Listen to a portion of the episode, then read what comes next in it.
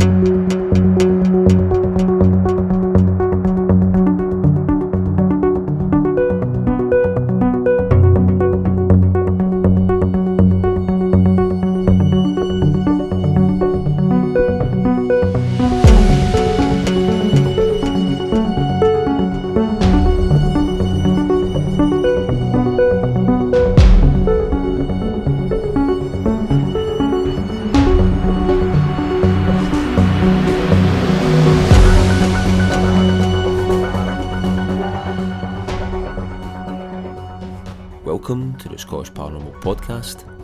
Chris, and here we'll be delving into a multitude of strange occurrences that happen within Scotland and beyond. You can contact us with your accounts at the Scottish Paranormal Podcast at gmail.com. You can find us on Facebook, Instagram, Podbean, and YouTube, and you can contact us by either means. Tonight's episode, we're speaking to Paul Sinclair from Truthproof. Paul's an investigator and researcher of unexplained phenomena within the East and North Yorkshire area and beyond. He's a successful author of numerous books on the subject, a talented artist. He created the ILF UFO sightings website back in 2002. He can also be found now on truthproof.uk, Facebook via Truthproof, and YouTube via Truthproof, where you will find live shows, numerous videos, numerous interviews, and numerous accounts on the subject. I'd just like to thank Paul again for coming on Scottish Paranormal Podcast and would like to welcome to the show. Hi, Paul. Welcome to the show. Thank you very much, Chris, and uh, good to be here. And uh, seems to be something I say quite often, but uh, not to yourself. But yeah, all good, and uh, look forward to just sharing a few views with your listeners. Yeah, brilliant. How's life there in Yorkshire? It's okay. I think we're all sort of, I don't, I won't say struggling, but everybody's sort of adjusting to this, as they say, pardon the phrase, the new normal. And it is, it is a bit weird, isn't it? It's not stopped me as regards research, and I don't mean it in a blasé way. Oh, I've been out here, there, and everywhere during lockdown because I haven't. But Yeah. the places I go are so remote. I'm not going to encounter people. Do you know what I mean? Most of the time, Totally. I'm not. I'm not on cliff tops at the moment, or very rare. I went in week, uh, but it, you, it's a bird breeding season at the moment, and there's a lot of avid bird spotters up there, and they've seen an albatross. Hmm. So it's it's absolutely Paul. You know, I think there's more chance of seeing a UFO than seeing this albatross. No disrespect to bird spotters, but you know, it's fully twitchers then. it is. Yeah, is there, is there a term for us? I don't know what they call it. I think they just call us geeks. Uh, I think there's plenty of terms for us, uh, but so what what I was wanting to do, um, as I discussed a wee bit with you earlier, um, there's quite a lot of new people with the subject, um, especially what's happened recently in America and stuff as well, and it's it's kind of maybe brought a lot of people um, into the subject who maybe had a story um, and didn't really feel comfortable sharing it in the past, and maybe now it's it's getting a wee bit more acceptable, and they're maybe starting to look at um, what's out there and what um, eh, basically what stories are out there and what information's out there. So I want to kind of come back to brass tacks with yourself. I know you've probably covered a lot of the stories before, um, but to a lot of people, it's quite a lot of new material there that, that you've got. Although you've you probably told it yourself um, through podcasting, your videos and stuff. Um, but on that, I think there are a lot of new people at the subject. I think they deserve to actually see what you've got in there and what's on their doorstep. Well, you know, there's there's, there's loads and loads of new material. I mean, I, I'm writing this new book, and I don't think I've spoke about half the stories that's in it. And I don't want to make people think I'm losing my mind, but some of the stuff you can't even remember because there's that much information keeps coming to me. Do you know? But I, I spoke on a few two to three hour radio shows, the ones in America, and one of them I've done three times now. Three hours, three and a half hours, and not spoke about same thing three times because I feel a bit guilty when you're sharing information and you go on a podcast and then you're sharing same information. Mhm. But I really need to sort of give myself a bit of a, a- a- you just hold on there because there's people making. I don't mean a living out of this because I've not made any money out of it, but they're sort of they're getting by telling one story or two stories forever. Yeah. You, you, Rendlesham Forest. Mhm. There's no, nothing to take away the the the brilliance of the the Rendlesham story, but Mhm. come on, researchers, dig a little bit deeper. Let's find let's let's pack some information around Rendlesham, and let's let's find out what were happening. There's got to be stuff that were happening around that time. I know there's been loads of re- researchers kind of dug into it over the years, and somebody might be putting the screaming at the screen now, saying, "Well, why don't you do it?" Mm-hmm. I've got enough to do without getting involved in that, you know. Uh, I don't know where that little bit came from, really, Chris, but it's just, it's just that, you know, I, th- I think a lot of people, particularly researchers, they, sh- they should be looking for new information all the time and not just concentrating on old cases, cases that have been done and redone. And it, it just seems easy that to me. It's easy to grab somebody else's work and let's just word this a little bit different and I'll just mm. throw another angle on it. And then I can say, I've looked into this. And yeah. to me, it's, it's, laziness, you know? It's, it's amazing what you find out there as well um, when you start looking. And you, will know yourself over the, the, the amount of years you've been doing it. And when people get that trust in you and know that you're, what you're looking for in, in terms of that, it's the stories come out the woodwork and they're there. And I know you probably you probably have stories that you need to sit on it you can't talk about, and mm. for people for through the auspice of people no want them shared, or through the auspice you need to hold on to them for certain time periods or, or whatever else. And I know that'll go on as well, but there's there's so much information out there and so, so much stuff that people's got themselves. Um, but there's you know there's a brilliant story and obviously I've just been talking about ones that have been done, and this is one, and this is one I've wrote about that's been done by other people. Mm-hmm. However, I found new information. I brought new stuff to the table, and that were XS894, the Lightning that crashed in 1970. Mm-hmm. Do you know? And I think Tony Dodd looked into it. I think it was brought by a journalist in for I don't know Grimsby Evening Gazette, or something. I'm not. I might have got paper wrong. Uh, and I don't know if you're familiar with this case, but it's a it's a Lightning aircraft that crashed on September 8th, 1970, allegedly pursuing a, a UFO over the North Sea. Yeah. And it had been done and done and done. And as Tony Dodd did a great job of it on it. The sort of ex-police detective is now passed away, and he wrote about it in his book Alien Investigator. Mm-hmm. And I spoke to Tony. I said, "Look, I found more information out about this. Do you want to do, do, you want to sort of get involved in it again? And he was frightened too because he said he'd had death threats.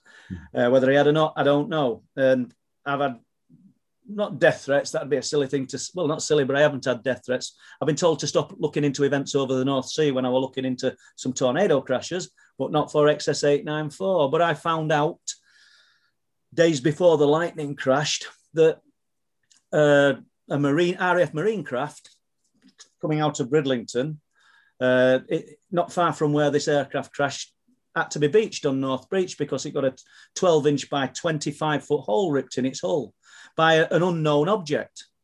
You know that none of the researchers found that out. I don't want to hold my hand up and say, "Oh, look how good I am," but that's that's what I'm talking about. If you're going to look into an old case, find something new. And we know that that's not forced to be UFO related, but you, you, when you've got an unusual case, and it is unusual, highly unusual. An aircraft crashed up at North Sea. There's, don't crash all the time.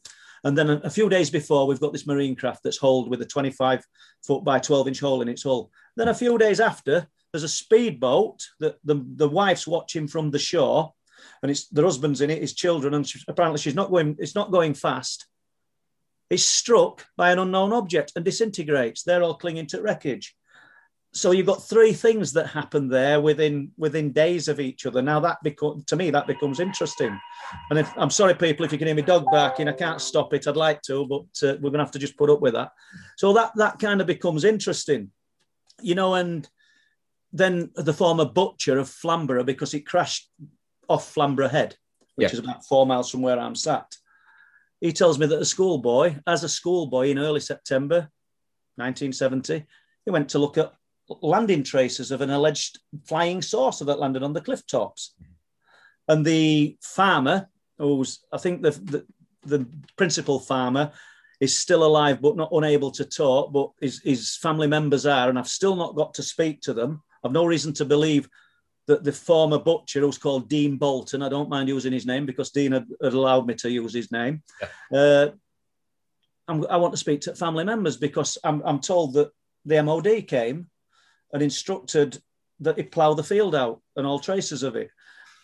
so once again, it becomes it, it becomes interesting. It re, it revives XS eight nine four because there's a lot of people said it weren't UFO related. Yeah. Now I'm not in a position to say, hey, yes, it was, but there's a lot of indicators to say that highly, highly unusual events, let's put it that way, were taking place when that aircraft crashed. Incidentally, the the I don't know the exact dates. Someone tells me it was 16th of September. The the program UFO. Can you remember the program that used to be on the television? Yeah. yeah. That started. So this guy can date it because of that program. And there were a guy in his garden with his mum in Bridlington, uh, and his surname's Cooper. And and and I've spoke to him at length. We're, we're quite good friends now. He's been been to this property, and they watched. I think he said five pewter-shaped flying saucers slowly moving out over the rooftops towards Bempton. Mum even got binoculars on them, and it, it, inside the sphere, yeah. there was a, another circle that looked like molten molten embers, and that's that's how they described it. Now that were documented by some ufologists at the time. Mm-hmm. Uh, that that that sighting came too. So we've got quite a lot of information uh, revolving around, you know, the the, the crash of the lightning that suggests it could be UFO related. Um, I don't know where you want to go with hotels, Chris. What was kind of thinking? So pulling it back, obviously, to where um, I know you started the the ILF website and site yeah. site back in 2002. Yeah. What was it? If you can maybe describe for the audience as well, for some of the audience who, don't know your work, most of the people in the UFO or paranormal community within the UK and, and elsewhere in the US as well will know some of your work already. Um, people new to the subject might know. So it's a case of give them a kind of just overview why you kind of started, what made you start that then, and then overview the, the kind of area. What we'll go through the subject. We'll, we'll, we'll, touch on obviously the, the stories and stuff, and we'll go through. But yep. just a kind yeah. of overview of the area that you're kind of finding some of these reports and stuff. Yeah, good question because I tend to just go into details, and before I know it, I've lost 15, 20 minutes under. And and you're right. Um, I started ILF UFO website, Intelligent Light Forms. That, that's what the ILF stood for mm-hmm. uh, back then in 2002 because I was I'd always had an interest in the subject. That you know, from childhood, a few strange things had happened to me, which are documented in that book, Night People. And then, as I've said before, life gets in the way. You know, I've got four girls, wife, trying to make a living, trying to build some kind of future for us, and it, it never goes away you know the, the the interest in the UFOs, the interest in the paranormal never goes away. Uh, the, the strange happenings that were occurring around myself and my family didn't stop. It don't have you don't press a button and think, well, we'll stop this and we'll restart it when you've got loads of time, Paul. It's still there, mm-hmm. but you know, life has to go on, kind of thing. So, 2002, myself and this guy called Chris Short, Shorty, were driving home from York. We'd been working, I don't know, some I think uh, anyway. Regardless, we'd been working on some housing. Lovely sunny day. Gets to Sledmere, which is a, a, a, principal place where all the a lot of the activity were taking place on the East Yorkshire Wolds. And we see this huge tube-shaped object over some trees. Because I'm straight on it, we pull the van up. We're looking at this thing. We could feel it. We couldn't hear it. You could kind of feel it. And it were, you know, it were in a field over in the fields and the trees, and it were over the trees and I'm sort of saying to Shorty, you know, you can see this, can't you? Do not say you're not seeing it tomorrow and all that. And we're discussing it. Interesting thing, really, because he saw it and he were adamant he'd seen it. The next day, he were adamant, and then it dissipated, and now he won't talk about it. Mm-hmm. You know, it's, it's strange. That's the way it affects some people, but this thing just vanished. But after that, I thought, right, when I have a go at doing this website, uh, get you know, and one of my daughters, she'd got some some friends who could build websites, and you know, sort of I don't know, sixth form or uni, and they had to go because I'm pretty useless with that kind of thing. And we did this ILF UFO website, and uh, pretty crude. But as I just gathered these reports and started putting them on, I think some of it is still archived. So if you typed in ILF UFO, you'll see reports from um, pr- primarily, I think it was most active in probably in between 2006 and 2009. Mm-hmm. You know, 2009 was such a mammoth year for UFO reports around Eastern North Yorkshire, maybe even UK. That's why I, I, think I surprise some people when they say, "Oh, have you heard about this case?" And it could be a famous case. Mm-hmm. I haven't a clue what they're on about. Uh, and because I don't look at other people's work, not because it's not valid, simply because I've just got that much to do of my own. Yeah. Uh, I'm not. I'm not really that interested, and and well, I'm just not. So yeah, go on. You got enough to look at where you are. So yeah, yeah. So, so you started that in 2002, which was uh, great in that sense for the fact that the internet was still in its kind of infancy there as yeah. well for websites and even website building and all that kind of stuff. So how often for doing that.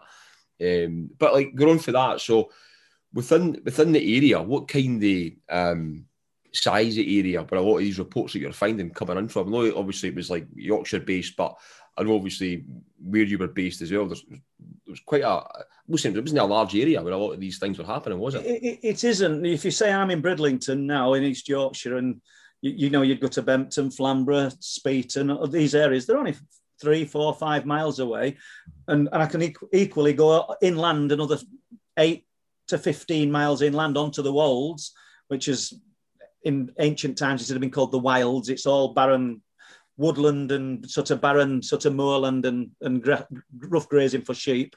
Yeah. And that's where a lot of this stuff were happening. And, you know, the light form phenomena, there's these spheres of light that I've sort of banged on about for years that just sort of, one will just open up in the sky and then it suddenly become two and disappear and, it, oh, and then it's over there. You know, I believe that when we were observing on Wolds, they were probably happening out at sea.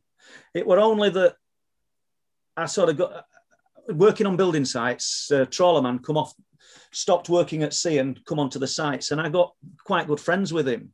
Yeah. Uh, and then I started finding out that there's a lot of stuff uh, being seen out at sea. I mean, I knew about the reports as well, but I, I was avidly looking at, out onto these uh, these sort of barren farmlands and and up onto North Yorkshire as well. There's a lot of stuff being seen. It's not um, it's not unique to me. This stuff's been seen for decades and decades. And if you if you type in looking for old UFO reports on internet, and you'll find loads for around North Yorkshire and East Yorkshire. Mm-hmm. Long before I started looking into it, I think I think what what we've got though is in myself is a, a somebody who's willing to not just look at the UFOs. Let's look at the cryptids. Let's look at the big cats because it's all occurring in within the same area. Yeah. And you usually find that and I don't mean the cats are connected to the UFO, but there's got to be some link somewhere. And we're like we bang on about the location being the key. That it's that probably is, and the, these locations, these thin areas, these areas of high strangeness, and I think I think we're kind of in one. And as I spoke to somebody a few days ago, and it's like when you throw a rock into a pool, and you're in the epicenter and that's where the activity is but it just it just permeates out and and people are getting touched by all sorts of phenomena that they wouldn't necessarily link to the UFO phenomena you know the ghost phenomena poltergeist phenomena could all be activated within these areas. And I'm, I'm, saying that loosely because I haven't got the answers to any of these people.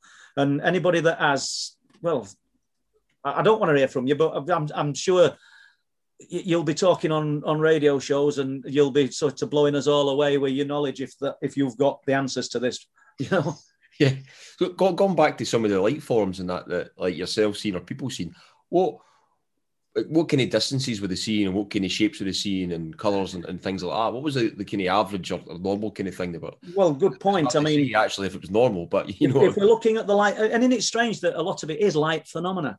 Mm-hmm. A lot of the UFOs, people term as UFOs, it's light phenomena. Now, let's just jump from East Yorkshire and let's go to uh, uh, Devon. And there's a guy there seeing the orange spheres of light, but got binoculars on them. And he said, tells me he sees bronze colored pyramids inside them. Mm-hmm. So, I mean, is that is that across the board? Is that what's actually inside these spheres of light? I don't know. Um, but the actual size and shape of the lights, primarily up on the cliff tops, they're, they're sort of amber color.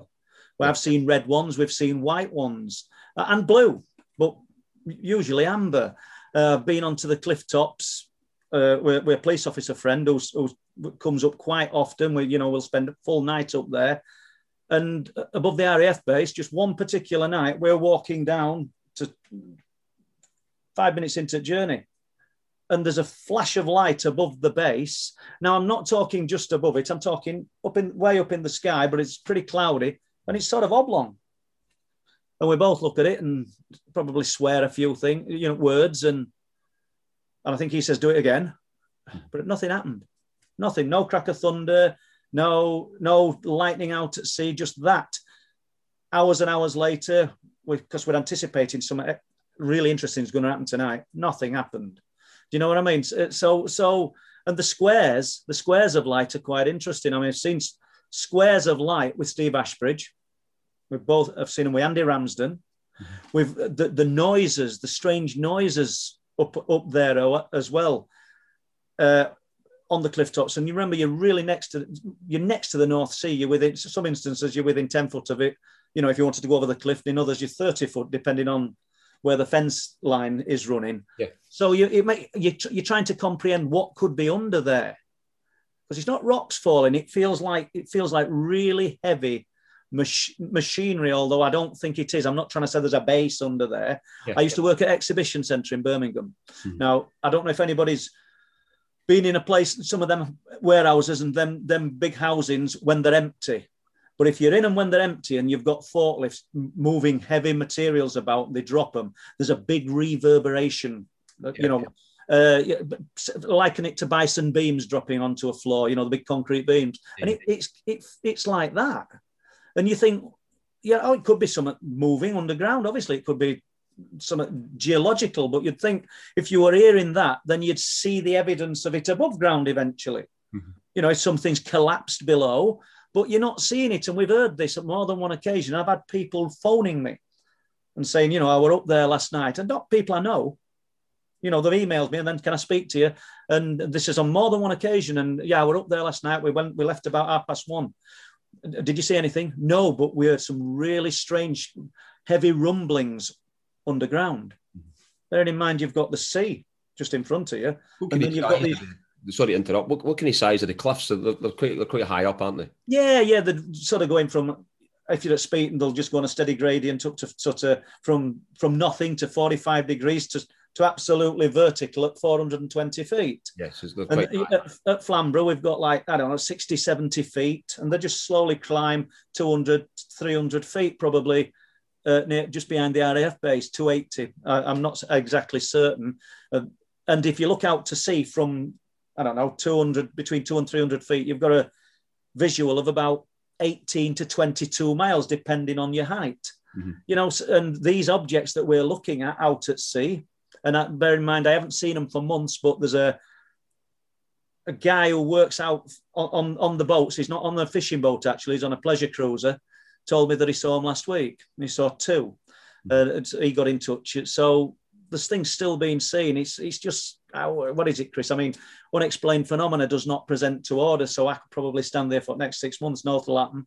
Somebody yeah. will come up an half an hour after me, and they might see something. You know, you got all these bird spotters up there, and with, with good telephoto lenses and really yeah. good equipment.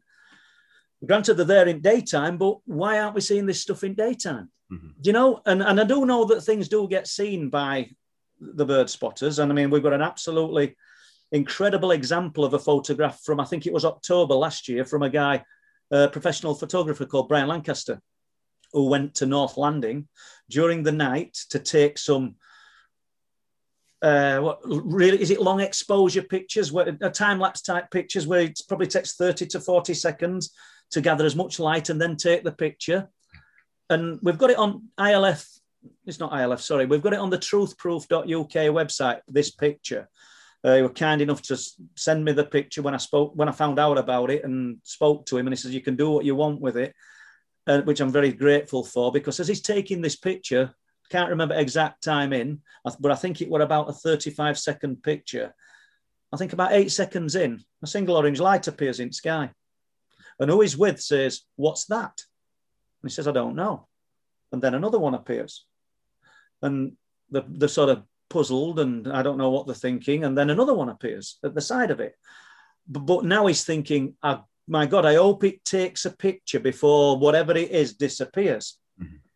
And he gets the picture quite by chance. So we've got a, a Nikon camera. Is I've got all the frame rates and everything on it, but it, it proves quite a lot, Chris. It proves that they're not flares. They're not afterburners. Mm. They're not meteorites.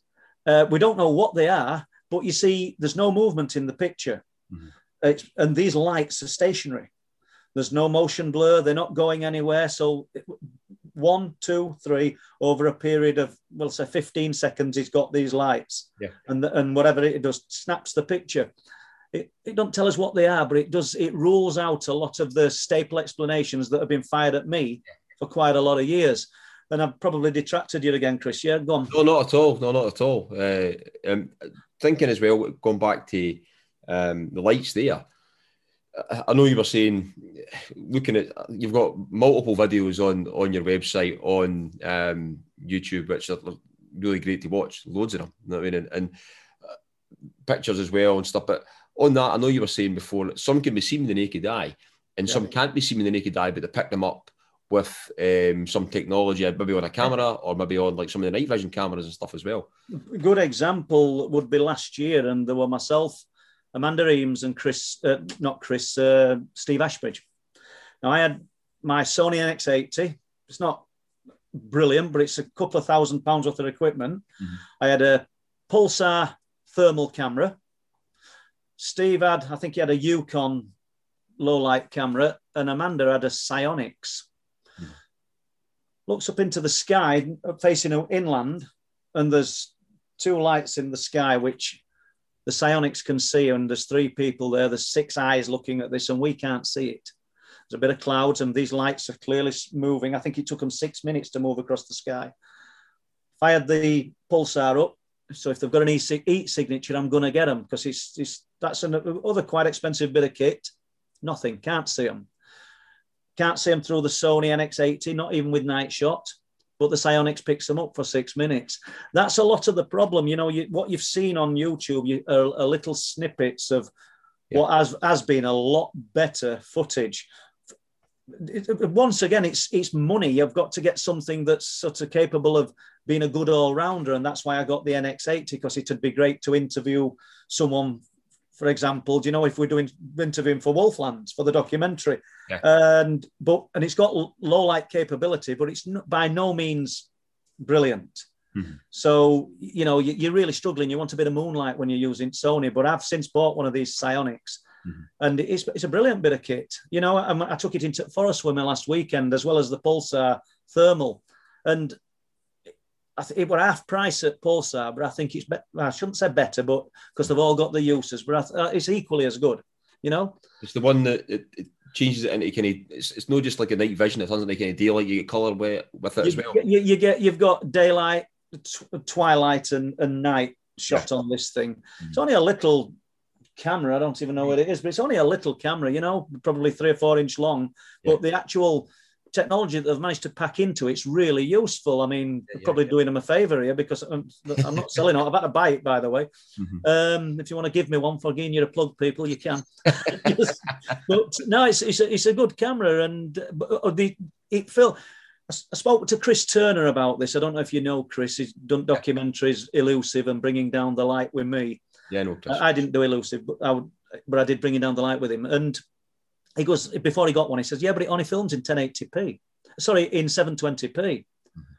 I said, the, "The Sony that I've got films in 4K, but it can't see in dark. Mm-hmm. This thing films in 720 and can it can." For all intents and purposes, I suppose, unless you're going to spend eight or nine grand, this thing can see in dark for a thousand pound. Do you know what I mean? So, so it's well worth it. He's since bought one, and he just thinks like same as me. It's an incredible bit of kit. Yeah, you know, and but you I mean, not not everybody wants cameras, Chris. Not everybody's. I'm trying to capture it because I sort of go on about these things, and I, I think you're trying to validate what you're talking about. Mm-hmm. You know, I, you know, prime example. We're going up there in 2019 with a guy called Lee Hayward. Lee went up as uh, to not to criticize, but to dispel. He didn't believe what I was saying. Yeah. But he meant, but he did it in a good way. I mean, he's a great guy, Lee. But he wanted to go up, see it for his own eyes, and he was going to explain to me what I was looking at.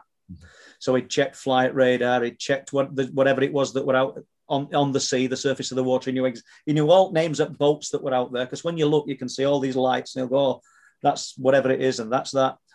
And as we as we're driving along the lane, orange sphere lights up, and his, uh, his exact words weren't, "Well, what do they look like?" But we'd been talking. I said, "Look there."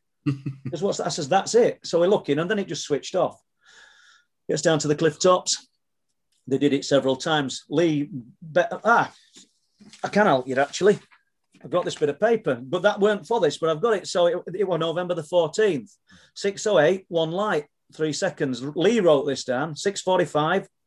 Uh, Twelve miles out, he estimated it. Two lights. Six fifty-six. Same position. Two light. Two more lights.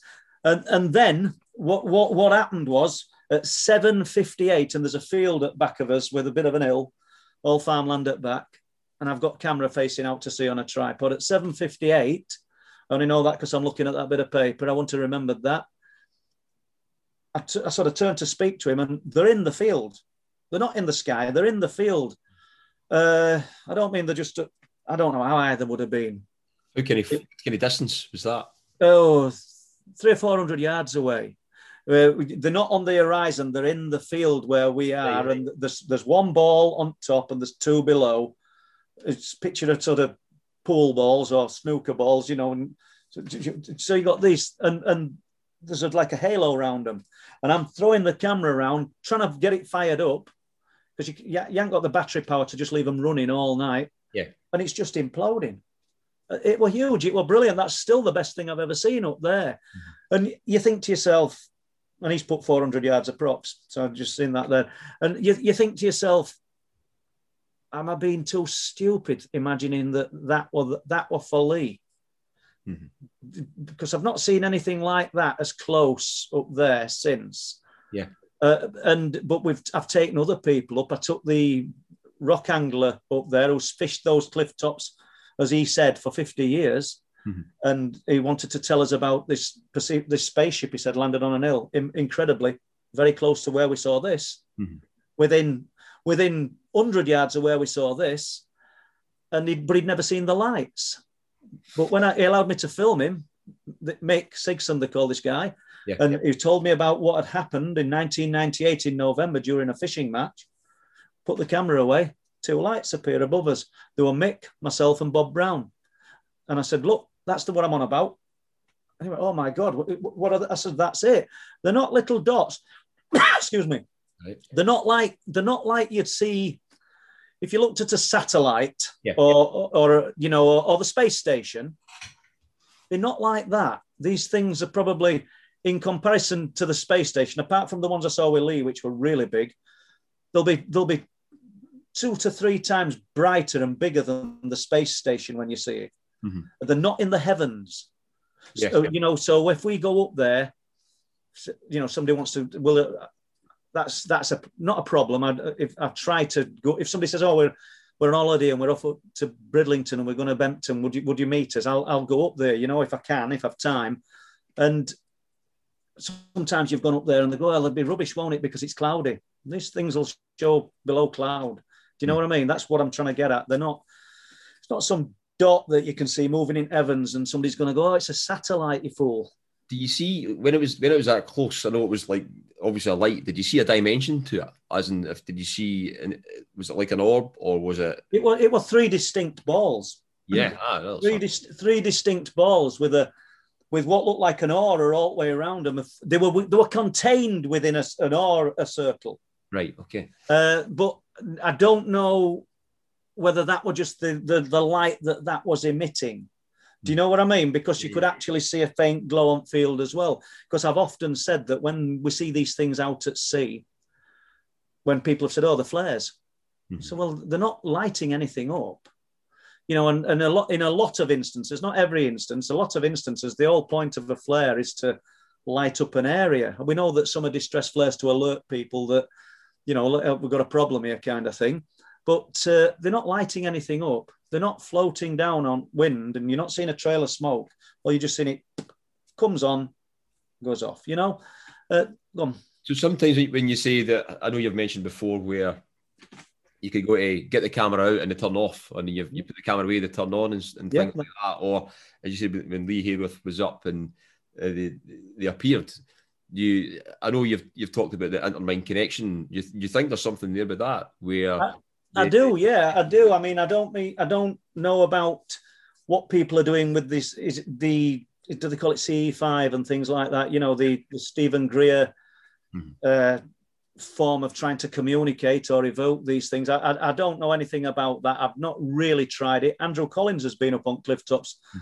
a few times with me. I don't know if you know Andrew, No. and uh, he's he's written a couple of books, well, more than a couple, uh, and he works for History Channel, mm-hmm. and uh, he's. Oh yeah, med- I don't know who. I know who he is. I don't yeah, know. he's done. Med- well, the reason I'm mentioning Alan uh, Andrew is that he's done meditation up there, and I assume trying to evoke these things. Uh, I wouldn't knock it. I, I, I put it this road: if I were up there and he got a result, mm-hmm. I'd be doing it every time I went up. You know. Mm-hmm. It's you know we, have tried all sorts. I mean, Bob, who I've just mentioned, Bob Brown, who comes up quite often with me, he bought a EMF meter. Yeah. You know, and uh, we'll put it on when we go up there, and you don't. You, I don't know why it does it. There's nothing. There's no electrical cables. There's nothing up there. But you know, you can be just put it on and leave it on a post, well away from everybody. Get your phones out of the way, and suddenly that thing will just go daft. It'll just for 30 seconds. Mm-hmm. There's a mass, massive pulse of energy on, uh, and uh, then it just stops and it, but it might not happen again all night, or you'll just be walking with it, mm-hmm. and suddenly it's doing it again. Mm-hmm. I took a guy up there called Peter Masters, who was an electronics engineer, and uh, re- re- really clever man, Peter. Uh, you know, I think he used to work with Faraday cages and plasma and things, and he's built some gear up there. So we took tra- his, his laptop up, and we took this receiver that he did made with with this I don't know this antenna on it, and we were walking about. We made sure there weren't people up there that had probably thought we were nuts, but we were walking about with this thing. There's nothing. There's no electrical sort of outputs up there, but all of a sudden we've got this massive band of energy just going up the, the screen of the laptop, which he can't, for life of him, fathom where it's coming from. And it were omnidirectional, so meaning you know wherever he pointed this thing, this band of energy, were there. We moved out of the way, you know, move backwards a, a few paces, it disappeared. Mm-hmm. Move forwards, it disappeared. And then you come again and it's not there. So it, it's hard to say what's happening. Mm-hmm. You know, I don't know how, a, a couple of months since uh, a guy from California came up, Alec, they call him, nice guy. I met him up there. He stayed, I'd like to say five days. I'm not certain how many days he stayed. I think it was on the cliff tops up at uh, Flamborough. And basically, I mean, he's he's that's what it's all about. People like him, to be honest with you, because he'd been to Skinwalker, mm-hmm. and you know, looking for some kind of experience, searching for the unexplained phenomena. Uh, he ended up almost getting arrested. He told me because he got a bit too close, but then he ended up in some kind of homestead close, and the police came there, spoke to him. But when he told him what he was doing, some of the locals, I think, well, I won't say took to him, but they, they advised him where to go and what to look for, but he didn't experience anything. From there, he went to Romania, to the Hoia Baciu forest, mm-hmm. which is supposed to be one of the most haunted forests in the world. And what a brave lad, to be honest with you, really brave, because apparently there's bears and wolves in there, and he went in alone. You know, I mean, I go in these forests, and I think I'm brave. And I, I mean, apart from getting cold or wet, there's unless one of these cryptids should manifest, I'm I'm pretty safe. But this guy went in there, but experienced nothing. But guess what? Bempton is up there.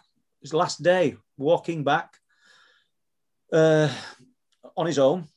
And he, he, I'd got an email waiting for me, and then he, he talked to me and told me about what happened. And it's nothing spectacular, but he's, he's midway between Bempton and Flamborough, and suddenly there's a very, very high pitched ringing in his right ear and stops still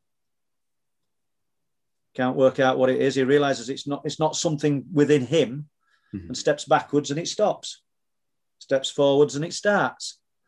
Steps forward again and it stops. You know the routine. Steps back and it's there. So he, obviously we've no explanation for this, but I've heard this. Uh, Steve Ashbridge's partner Kelly has been up with us. She mm-hmm. heard it one night, and, and I, I, think I said uh, the way I put it to him, I said to Steve, I said, and Kelly said, I don't know about you guys. I said, but can you hear that? And Kelly said, she said, I thought it was just me. She said, I can't stand it. And she'd she'd got like an headband on and she'd put it over her ears. And she said, if it carries on, we're going to have to leave. I, have got to go. And and we knew when it had stopped. Steve couldn't hear it. It was weird, you know. And uh, I'm not on my own, you know. And these people aren't sort of the only ones. There's lots of people. Once again, we're coming back to strange sounds.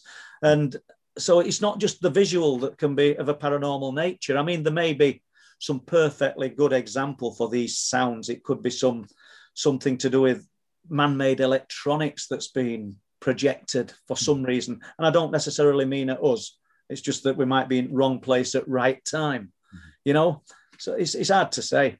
I think the, the technology and stuff that we were talking about, the intermind connection and, and things like that, I, I, don't think it's, it's too crazy to, to think things down the line future wise that you couldn't download something off somebody or whatever else. I know that sounds totally crazy, but we're all electrical beings, right? Mm. You can even buy now when, when, when people go hunting stuff like that, right? You can even buy now um, clothing which is made and lined with certain material that it stops your electric field emanating from your body. So right. animals can't sense the intent, and it's and it's supposed to be really really good uh, material and stuff like that. I, I, know a wee bit about it because um, we, I have a condition with electrosensitivity with with mobile yeah. phones and stuff like that. So I know kind of what it's like, but it's I can't see it being uh, well well out there that because you know the now like talking about you've got a mobile phone in a sense even thinking about having a mobile phone, going back in the days when they had them in Star Trek and whatever, and you thought, and that's just crazy thinking you have that. But now yeah. you can basically download everything off of somebody's phone. You can hack somebody's phone. Who's to say you couldn't hack somebody? I mean, I, I, you know, you, are so you're so right. It's just reason I thought of this term, the intermind connection, were in first book, and once again, it's a rock angler, and he's he's gone up onto the cliff tops, November time, cold winter's evening, gone up past the RAF base, set up his fishing gear, and as, as I've told people before, we use this bit of paper. These cliffs are like that; they're vertical, you know. And uh, don't think paper did out really, guys, did it? you couldn't see it. did they're like that. That's it. Line. Yeah. so, so, they're vertical. So they're, they're fishing off top of these cliffs, and is observing night and stars because they've nothing else to do, have they? Unless they're going to catch a fish and they're in dark. I think they have a little glow tip at end of the rod or whatever. They can see if it's moving. And he perceives this unusually large star that looked like it were in the heavens. Hmm. And he's trying to work out what it is because he doesn't recall seeing this particular star before. He says, but instantly, it's on him. It's come. It's on him. It's above him. Which so we know it can't have been in Evans. and it's literally within the time it's took him to think, what is that? It's above him. And he's, he says, I'm just surrounded by a light that's so bright, it's like a welder's arc. He said, and the grass looks like blades of silver. He said, everything. He says, and then within a second, it's gone. And the star's gone. And is that the intermind connection? You know, I mean, mm-hmm. is, is it the intermind connection when you take somebody new up there? like Lee, who went up thinking, I, I can solve this. I think he's looking at afterburners, or I think he, you know, he's, he's, he's definitely mistaking this for a planet. Even I, you know, you don't know what people are thinking, and are we in that an area where there's where we've got this sort of absolute richness of paranormal activity that it can actually manifest, and it's all about intent as well. Mm.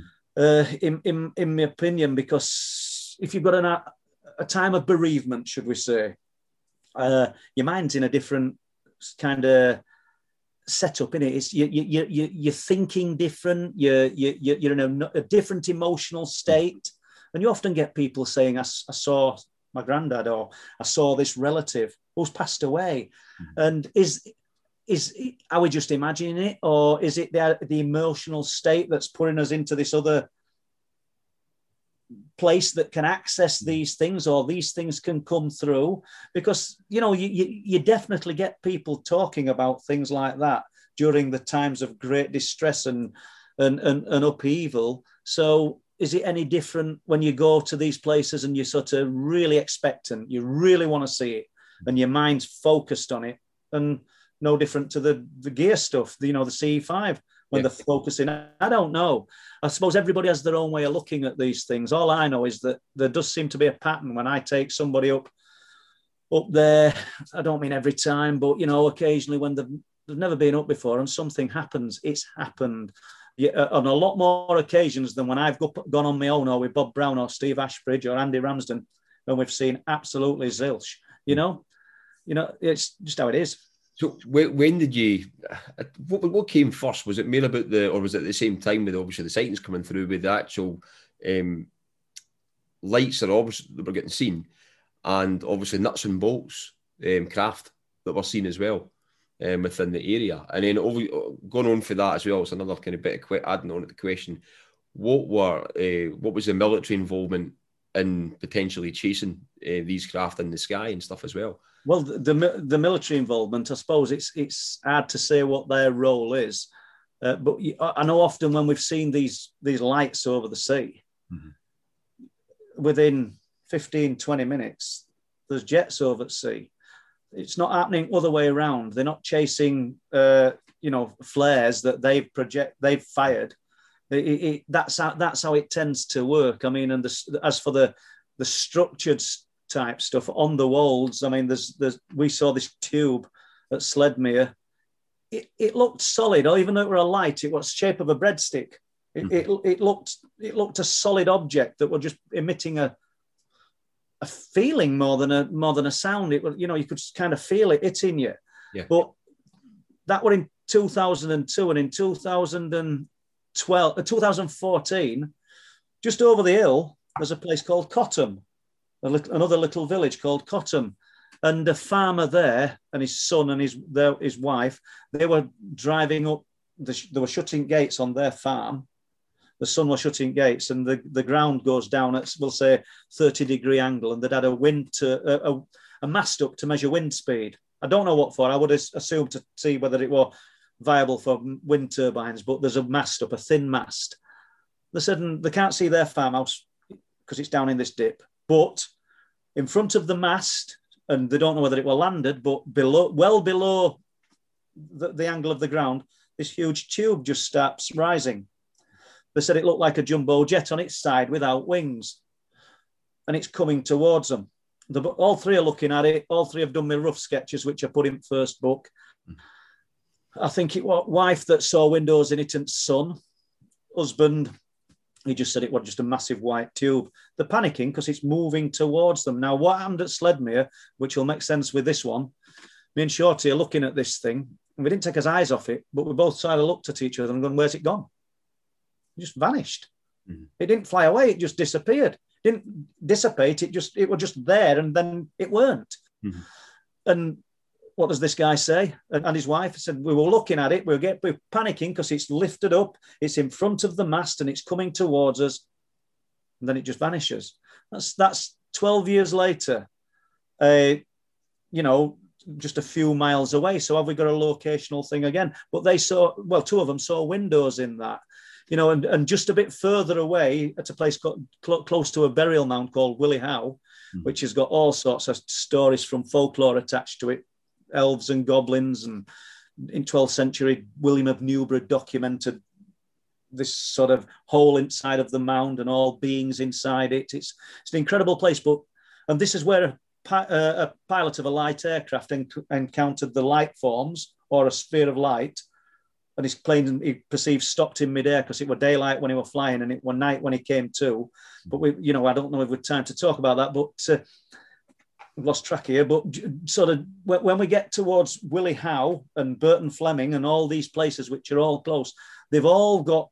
I've I've collected stories from locals, all with stories attributed to not just lights but structured craft uh, there's a, there's a, an ex police officer in Burton Fleming just a few miles away who told me about seeing something that looked like a crucifix with all different lights on it, quite low, just going over the top of his home.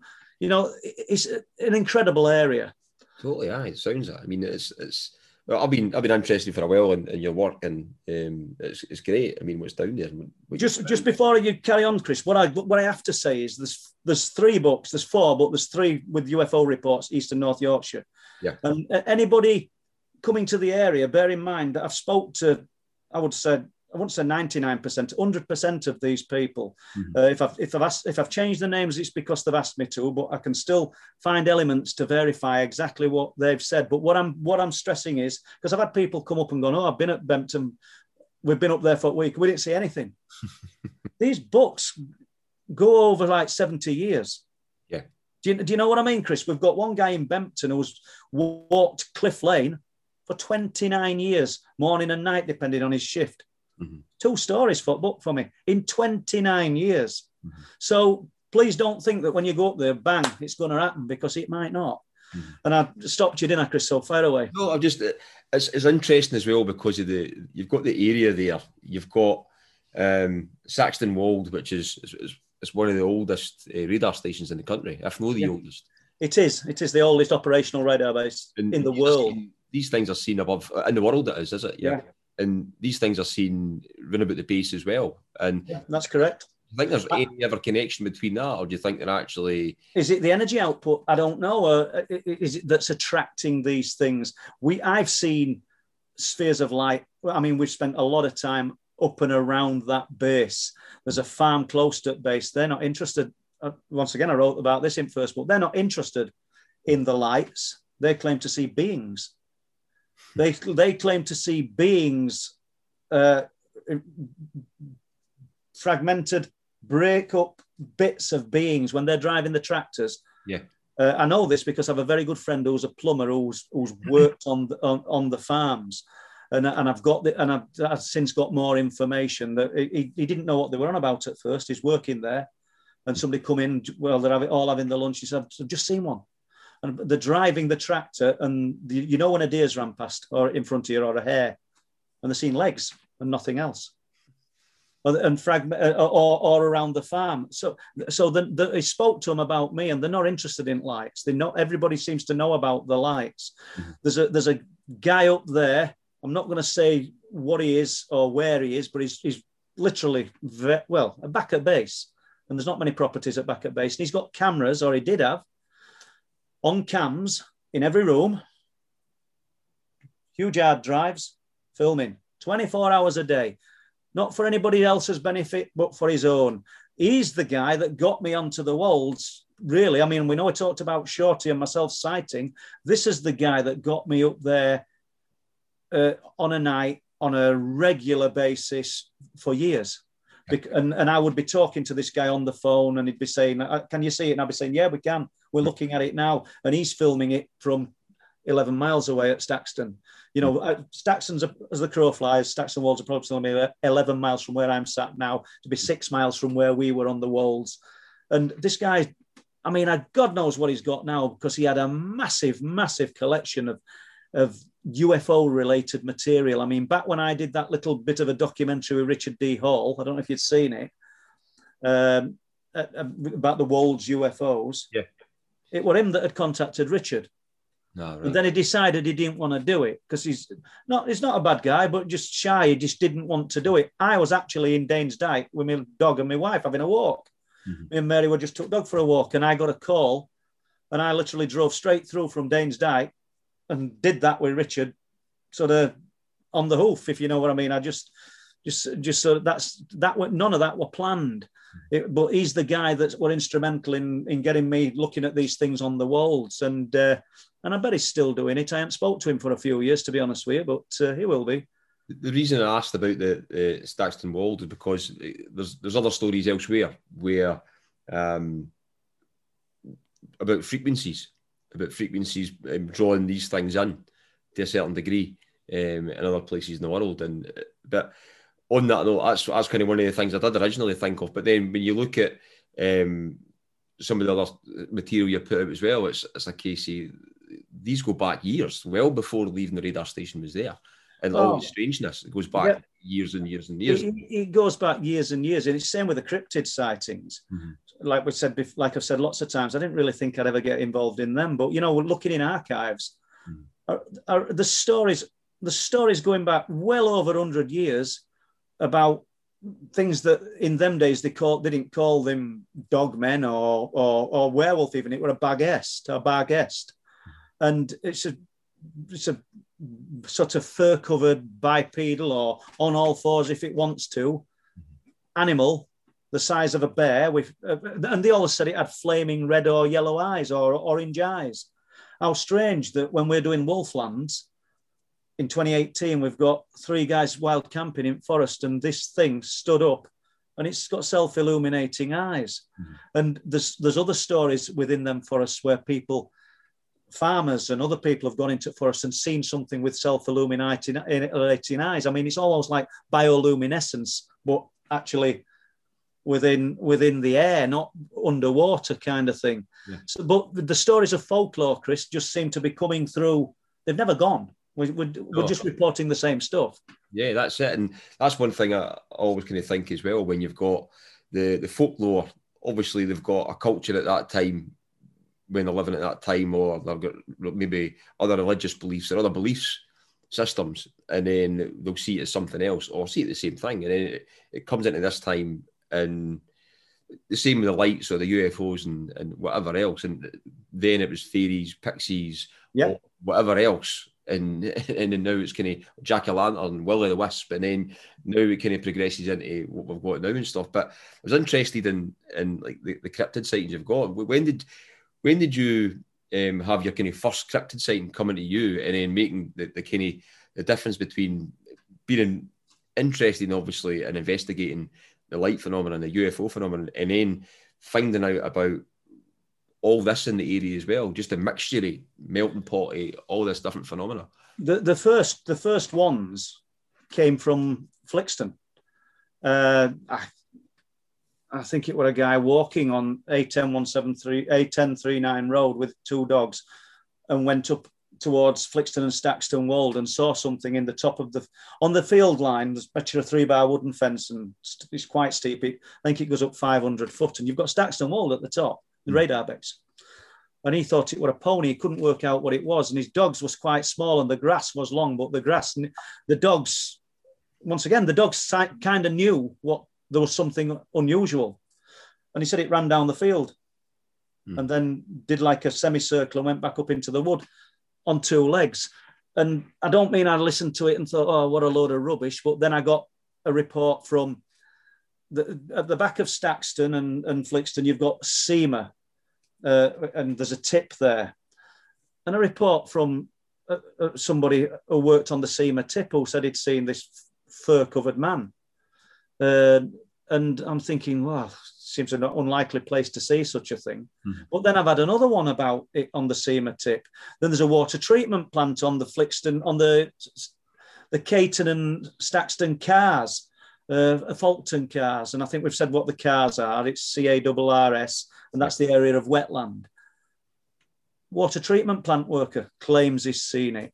Then you realize, then you go back to 1930s, and there's an old farmer who's passed away now, and I think his name was Johnny Keith, because I've spoke to the guy who worked for him, who's an old guy.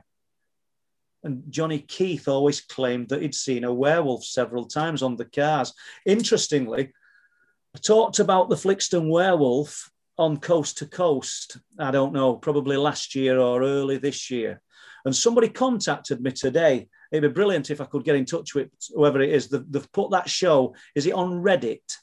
is that what do we call it on internet? Reddit. Yeah, Reddit, yeah. And and in the comments, because I've looked at it today and I thought, how do I contact this person? Mm-hmm. So if mm-hmm. anybody can contact them for me, please do. Mm-hmm. Uh, somebody's talking about, oh, this is Paul Sinclair is talking about the cryptid sightings, UFOs, but and somebody's written a comment saying, thank God somebody's validated my husband. He used to live in Flixton and he's seen these this thing and he's got he knows of people who've seen it and I thought, wow, that I need to speak to this person, but I, I don't know what I've got to do to contact him. It were a year ago the comment were on. Uh, somebody highlighted it to me today. Interesting, isn't it? You know, yeah. Um, that's just that's just another element and somebody that I've not got to. At the other side of the Flixton and Folkton cars, you've got Cayton, and you've got a guy there, Lee, and his wife. And he, Lee had got a story to tell me before they built the new houses on what's called West Garth, it would have still it would have still been part of this area of wetland and reeds and elder. And he said he's driving along there one night. I don't know what year. We're not we're not going back that far to be honest. We're only going back probably to 2011. Said, and this he said I've just looked at some bungalows to the right of him. He says, and I just peripheral I caught something coming down side of a bungalow. Said, and in one leap it leapt in road and then it were off of it onto cars. And he said it just looked all wrong. I said, What do you mean? He said, Everything. Its legs look back to front. He said, I just can't explain it. He says, It were wrong. Uh, and I said, Well, what what did it resemble? And he said, Well, it, it didn't resemble a werewolf. He said, it, it, it, for, as what people perceive a werewolf to look like. He says, It were bony, very lean and sinewy. Mm-hmm. He says, it, it had fur, but it were very, very thin and silvery coloured. But in one leap, it leapt, if we're to believe him, leapt into the road and went off over into the cars. two women uh, driving between Flixton and Muston, which we're all local, we're all close, we're all within a few miles here. Yeah. Late at night, they're just driving off the A1039 road because that road always features because it's on a road that's running through the place. Coming down the hillside, it must have come down hillside, which is called Whitegate Hill. Interesting because there's burial mounds in there. You've got Elf Howe and, and things like that in within there. This thing, she said, just jumped straight in road. I spoke to both sisters and it jumped into the road. I said, What did it look like? They said, Look like Remus Lupin from, from Harry Potter film. Mm-hmm. And once again, how did they find out about me? Because there's a pub in Flixton, uh, and they must have a, a message board, a, a, Facebook page, and somebody had put some stuff about Flixton werewolf on it. And somebody had commented to this uh, to this girl, her, her name was Kelly. My God, isn't this what you said you saw? This and and and somebody pointed the comment out to me, and I contacted her, mm. and I got the story because otherwise it wouldn't have come to me guy walking the cliff tops at, at sorry, walking the beach between Reighton and Speeton. It rhymes a bit that, doesn't it? And his, his dog st- stands still looking at something. Full moon, November 12th, 2019. And this is the pointer dog. And he says he's really clever dog. He says he stands different when he sees a rabbit or a pheasant. I don't know what he's seen. Get my binoculars out, little binoculars. He says, and I'm thinking, what is it? Is it a big goat? Is it a donkey? Then it stands on two legs. And it's up and it's off on two legs over cliff to- or, or, or, along the cliff tops. And you know, are, are they all lying? Uh, uh am I lying? Do, do you know what I mean? That's the thing, though. That's when you when you come to look at all this, and even for what you're finding yourself, and if you look elsewhere, I know you don't follow a lot of other people because you've got a lot of information to to get through and wade through yourself. It comes in in your own area. But when you look outside that as well, there must be thousands and thousands of really good actors out there with all these witness accounts. There's got to be. Yeah, the, the, there's got to be. And then when you go back to sorry to interrupt, when you go back to as well, when when you look at the historical accounts, and even you find with yourself, you look the place names with the the Houndmanby thing as well. Where you, you're gonna you got Houndmanby. I mean, there'll be people saying it's all because the king kept his hounds there, but there's no historical reference that that ever happened, mm. so they don't know but so it's called Hundmanby, meaning farmstead of the Houndman. Mm-hmm. Then you've got Hundale Point, where strange things happen. Hounddale Point, that's out at sea, you know, on the edge of the sea. Then just up from Hundale Point, you've got Beast Cliff, where rock anglers claim to have seen something on two legs, told me personally, more than one, walking towards them. Put a torch on it, seen eyes, it's dropped its head down. Put a torch on it again, it's still coming to a point where they've cut the lines, gathered the gear, and ran. Uh, then you go up to Kettle Kettleness. Further, Ravenscar's got reports of the black dog. Whitby has. I mean, that's it's the it's the black. It's, I think it would call the black shuck. I could could be wrong, mm-hmm. or the then the padfoot, the, the the dog with the glowing red or amber eyes seen yes. around Whitby that inspired the Dracula the, the dog. Yeah. Do, you, do you see? So, so that didn't come before the Dracula films. Mm-hmm. That was there. Then, if you go further up to Kettleness, you've got, which is just up from Whitby, you've lots of stories of the, the huge dogs with the glowing red eyes. Then, if you go inland, uh, and you're only going inland like eight or nine miles, you come to Goathland, and they've got the story of the Gytrash, which is a huge dog with glowing red eyes, which inspired Hound of the Baskervilles. that didn't come first. Do you, do you know what I mean? And it, it's incredible. And then if you come down from Goathland, just a few miles, you're in the area where the gamekeeper claims to have seen this fur-covered upright beast. You're in the area where the three lads from Rotherham claim to have seen it. You're in the area where the mountain bikers claim to have seen it, and a host of other people that we know about who haven't gone on film. But for Wolflands, for the most part, we've got we've got a woman at Flixton who claims to have seen it, and we're going to film her, but she's only allowing us to film back of her head. Mm-hmm. Uh, she just she's had so much I won't say grief, but ribbing off her husband and her family mm-hmm. for saying she's seen this thing, and she was with her husband when she saw it. She couldn't believe what she's looking at as they're approaching the the roundabout at Spittal Corner, well after eleven o'clock at night, and they just go around towards Seamer, and she says to her husband, "Stop the car." And then she tells him what tells him what she's seen on the roundabout. Mm. They drive around. there's nothing there, but she's adamant that she saw it. But apart from this this woman and a reconstruction that we've got to do for the paratrooper because he's not well. Uh, everybody else is on camera. Everybody else, it's their face. And, do you know? And they're having these experiences. And in a lot of instances, Chris, you know, there's there's the other element that's attached to this, which kind of throws throws these cryptids into the realm of the true paranormal and not the absolute bona fide flesh and blood creatures. It's this lower silence. It's this descent into the lower silence, this strange,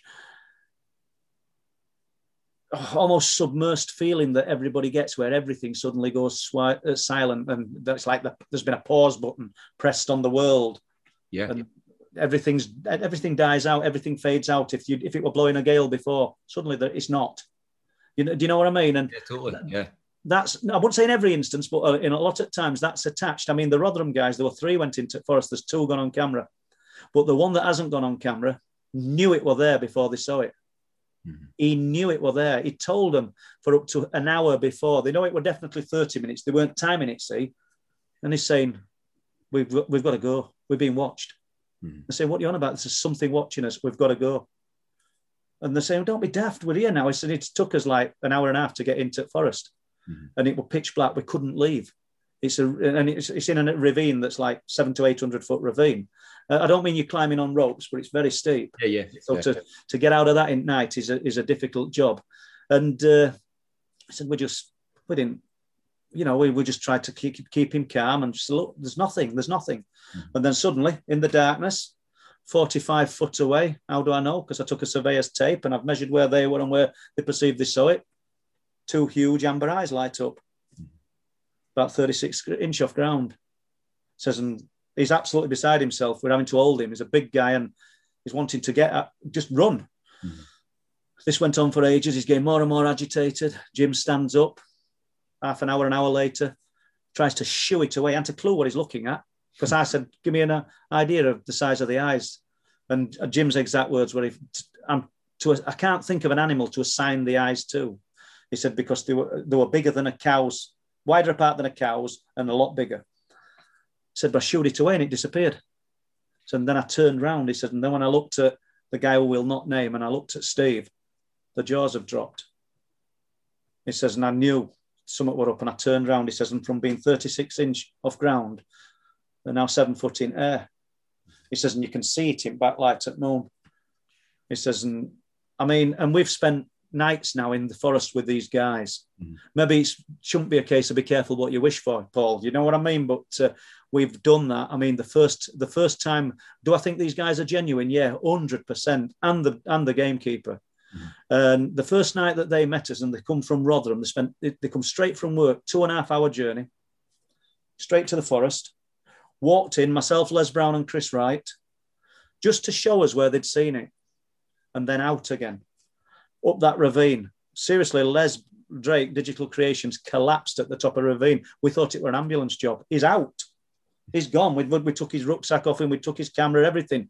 It was just, it was too much for Les. You know what I mean? It were really hard going. Mhm. And it just overheated. We got a bit of water in him and took his jacket off. And luckily, but what, but what I'm trying to stress is these guys, two and a half hours to get here, straight from work, two and a half hours back, work next day. And then they've come in and spent nights in. And we're, we're planning, they saw it in, they, they saw it in August, which is this month. Mhm. Uh, and, and I don't think it was the full moon, but they were a moon. So we're planning on going in. I think the full moon is is the 22nd of this month, and that's a Sunday. We're going to go in on the Saturday. Uh, I, I know I'm going to go in with one of them, Mhm. and and Chris Wright's going. So when we say we're going in, people, we're not thinking, oh, this is going to happen. Uh, but and I, I'm probably being really silly putting myself in these positions because if they're telling truth, and I believe they are, then they've seen something horrendous. Mhm. If we're ever going to get proof, we're not going to get it sat here, me and Chris talking to each other. You know, you've got to be out there. If you know, so that that's that's what we're doing. I mean, I'll not be setting trail cams up and motion sensors and any of that. I'll just I'll we'll just go in, we'll sit and observe. I will take the SiOnyx and the thermal, but I won't be walking flashing lights around forest all night and stuff. Mhm. We were in there last weekend, just sat nice and quiet, lit a fire, and just and save savored atmosphere. It's, there's nothing like it, anyways. It start as night starts to fold in if you're in a forest, and Yes. The life so slowly sort of dies. It's it's, it's an amazing experience, mm-hmm. and you know, and and as it comes to life in the morning as well. So I'm looking forward to it. Yeah, I've seen the pictures. Oh, good. Yeah. Yeah, but oh, I mean, it's it's totally intriguing the the amount of phenomena that's down that area, and that's one I wanted to highlight. Just, I know you've got loads of you could sit here for hours and hours and hours. I know you've got loads of other accounts and stuff, and like I mean, for what's down there, I want to highlight for listeners who maybe haven't heard your material or new listeners to it, for the fact that you they've got people looking at elsewhere. Like people look at like the, the programs on TV, like Skinwalker Ranch and stuff yep. like that, but you've got it here. I mean, it's, it's on your doorstep. It's it's here, and I, I would think, Chris, that that probably this area isn't unique. Mm-hmm you you know I'm, I I've a feeling that you know if you if you can I I like places in your own particular area you will you will you will find them maybe maybe even more prolific with with sightings and uh, encounters especially if you're in a remote area I think what you've got with myself personally is I've still got the energy to get out there yeah you know and like I said to people I packed in work at 48 mm-hmm. and uh, you know and after working like I worked sound like I'm boasting, but I worked stupidly hard mm. with my hands. Do you know what I mean? We were all, but I were, I were quick at what I did as a joiner. Yeah. So I got into into a position where I didn't owe anybody a penny. I don't have a load of money. I and I drive around in a. It's not a new car. Do you know what I mean? And I, I, I I'm not going to say, oh, I could buy a brand new car. I couldn't. So, but I've got enough money to do what I do Yeah. got a few old houses and converted them to flats. I know people don't need to know that, but it's good to paint a picture of how somebody's able to do go from 48 to 58 doing this. But what I'm what I'm trying to get at is I, I then I've devoted a lot of time to it. Like today, I was up at five o'clock. I was doing stuff for book. Uh, I've, I've been doing stuff for Wolflands. Uh, with me and Les have been doing a bit of editing at dinner time, and and uh, it kind of never stops. Mm-hmm and you know, and uh, obviously we we're going to do a, a Skywatch on Friday. Uh, it's Thursday tomorrow. We've got live stream, I think, tomorrow. I don't know because we didn't have a guest, so we, got, you know, I don't know whether I'm, I'm just going to ramble on for a, for an hour, you know. But uh, I don't, yeah, I don't know. want to listen to that anyway. So. Yeah, so you know, I, but it, it kind of never stops. So I've devoted all this time to it.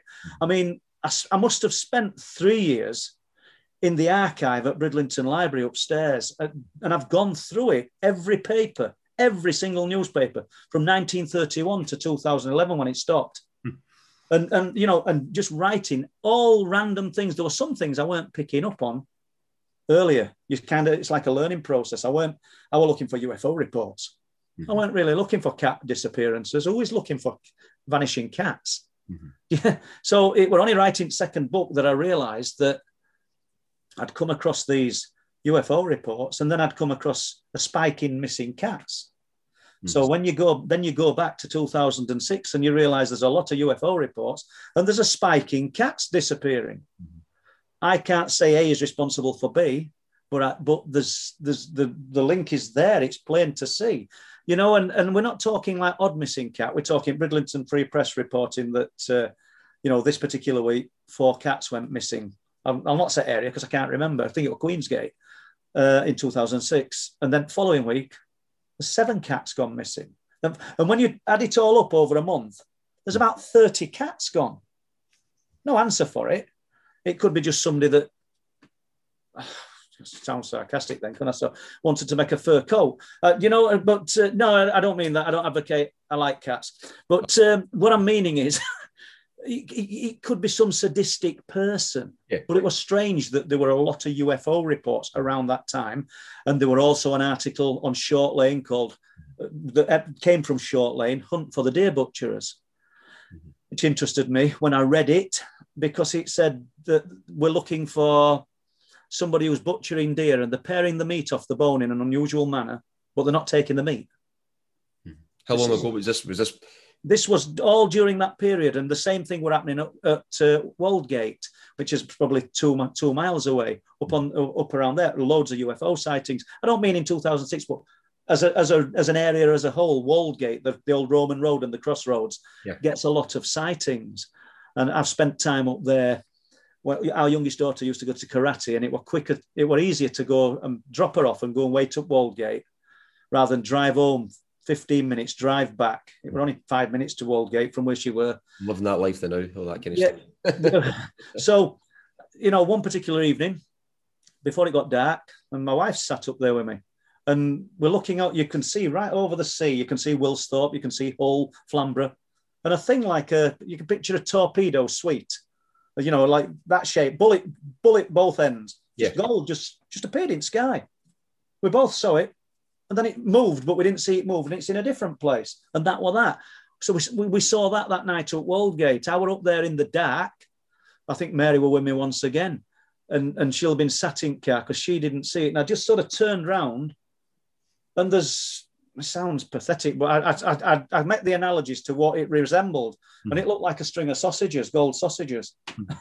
in the in the sky, and they just slowly evaporated you know, so I think I probably have seen more than my fair share of things, but I put myself out there to find them. Yeah. Well, I'm on these cliff tops looking for this stuff. I'm in these forests when most people are sat watching Coronation Street, you know, or, or, or you know, people have said, well, when I was looking at the animal mutilations around uh, Bempton primarily, there's people in Bempton when Chris made the Bempton phenomenon saying, who is this guy? Never, never even heard of him, never seen him. He must be making it up. Does he even live here? When I were on them fields at four o'clock in the morning and coming off at eight o'clock and going home, mm-hmm. they were still in bed. Yeah. Do, you, do, you, know what I mean? And, and and one at Farmers, he'd read the comments on social media and he said, I'm going to say something. They haven't a clue. I said, don't say a word. I said, well, it doesn't really matter. Mm-hmm. Do you know what I mean? It's just how it is. Did you see that fly up past you then? Was that the fly? No. Yeah, it must have been a fly. I just saw it. Yeah. yeah. But it's, it's so interesting in terms of like the just everything that's in the area, have you managed to, um, for all the data you've been correlating, all the different reports, and that, have you managed to correlate some? I'd say I wouldn't say an understanding, but when you see linkages between timelines and stuff like that, have you managed to see anything like that? And I know you're, you're touching it a bit there with some of the reports, but um, things when you see UFO reports, is there anything else happening at the same time in terms of like cryptid sightings and, and things like that? Have you managed to correlate? Yeah, the, well, you, you, do find that you do find that as as it's unfolding, mm-hmm. other things are happening, and uh, some of it's purely noise related. Mm-hmm. I pitch ringing noises, the, the the rumblings under the ground, but when you get the light form phenomena at the same time, you it, but you might not get it straight away, Chris. Mm-hmm. You might, you, you, know, you might, you, you, we, I might personally see the lights over the sea. Chris Turner came up, Jerry Denning, uh, oh God, Matt Farnell, a few of us after Awakening Conference, and we saw the lights. But that were all we saw. But then a few months later, somebody might come at you with a report saying, you know, we saw this. I can't say it were a big cat for sure, but or I saw a cat, a black cat as big as a Labrador on cliff tops. When did you see it? Oh, around November 2nd. And you're thinking, hold on a minute, we were up there early November. So, uh, yeah, so, you know, it doesn't all, you don't get it all in one yes. shot or all in one hit. Mm-hmm. You know, and we, I mean, when we were up there, Chris Turner, uh, we looked, we were stood at one of these stands and we looked down onto the cliffs. Uh, I think Mark Farnell were with us on this particular occasion. All got cameras in his hands. He's a professional cameraman, Chris. And I'm looking down at rocks and there's a brilliant white sphere of light on the rocks below. And Chris just looked at me and says, Are you looking at the same thing as me? And I said, Yeah. he didn't think to film it. Mm-hmm. He didn't think to film it. Mark Farnell didn't. It's, it's weird. And I don't mean the summit subliminally telling us not to mm-hmm. film it. You just kind of saw, you're processing what you're looking at, that you it's over with before you've got a chance to actually do anything about it. Yeah, you know, Bob, last year. Stuff sorry. So you're kind of awestruck as well. So it's yeah, like, yeah, definitely. Last thing in your mind to trip because at the end of the day, it's you're kind of getting. Oh, I know we, we, talked, we said before. Obviously, it's, it's not a case of we don't need to believe in this. I mean, it's just a case of we know it, right? But it's um, it's just another point of validation that you've got for yourself, yeah. not for anybody else. And it's not. I think you're. It's the last. I wouldn't say it's the last thing you'd probably think of, but it's um, it's not the first thing in your mind to actually start recording something, just to show everybody else you've seen it for yourself. And yeah, it, it is. I mean, Steve Ashbridge has no, no wish to really record it. I mean, I probably would, but if if I'm seeing something, I'm trying to get camera on it. Yeah. Steve's looking at it. He's probably getting a better visual than I'm getting because I'm I'm trying to get camera fired up and you know in dark it's not always as easy if you, especially if you're doing something in a in a rush mm-hmm. and your cameras have to be kept out of damp conditions, and it's always damp, and there's loads of moisture in air up there in winter. Mm. Luckily, the Pulsar and the SiOnyx they're, they're really well waterproof. But uh, you know, daylight again. Bob Brown's up there. He's got his Panasonic camera. Gemma were up with us, one of my daughters. She's not really interested, but she was staying with us for a few weeks, so she, she said she'd have a run up with us. And uh, I'm, I'm filming, or trying to get camera set up, looking out to sea. Still light. Same hillside where this old angler claims that this spaceship landed. Mm-hmm. Same field below where me and Lee Haywood saw these things. And Bob's taking a picture of a kestrel. And then I see him go. I said, What's the matter? He says, and he took another picture. I've just took a picture of something that's just appeared on Hill. I said, What do you mean? He says, I don't know. He says, I've just seen it. And he's got this picture. He's, and he'll not mind sharing it with anybody if anybody wants to contact Bob Brown. And it's hard to say what it looks like. It looks like a, some people might say it looks like a, an haystack that's fell on its side. Hmm. Some might say that it looks like it's all pareidolia, isn't it? You know, I mean, it's clear. Whatever it is, it's it's it's in the fields are there, the sky's there, and this blob, and it could be a head and shoulders like crouched. Yeah. Within seconds, me and Gemma went straight up there. There's only fields about. There was nothing there.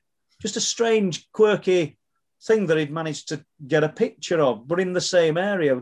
Them two again got dark one evening when we were up there. I didn't see it. I give Gemma this powerful torch of mine because it, it bugs me a bit. Bob's always flashing torch around all over the place, and you know I can't be doing with. I, but I, I don't say. I'll probably listen to this. And night, vision, night vision gone. yeah, that's it. Yeah, so so Gemma must have put torch over to this field and said, "What's that, Bob?" And he said, "Oh, it's a it's a, a square uh, ah, bit of post on a like, fence post. It's a it's a panel on a fence post. You, it looked about the size apparently what a runner would have on his shirt, say number fifteen or something. You know, right. Uh, but it's but it was just a white panel. And then Bob went, "Hold on a minute, there's nothing there." So they both put torch on it, and between them both, I didn't see this.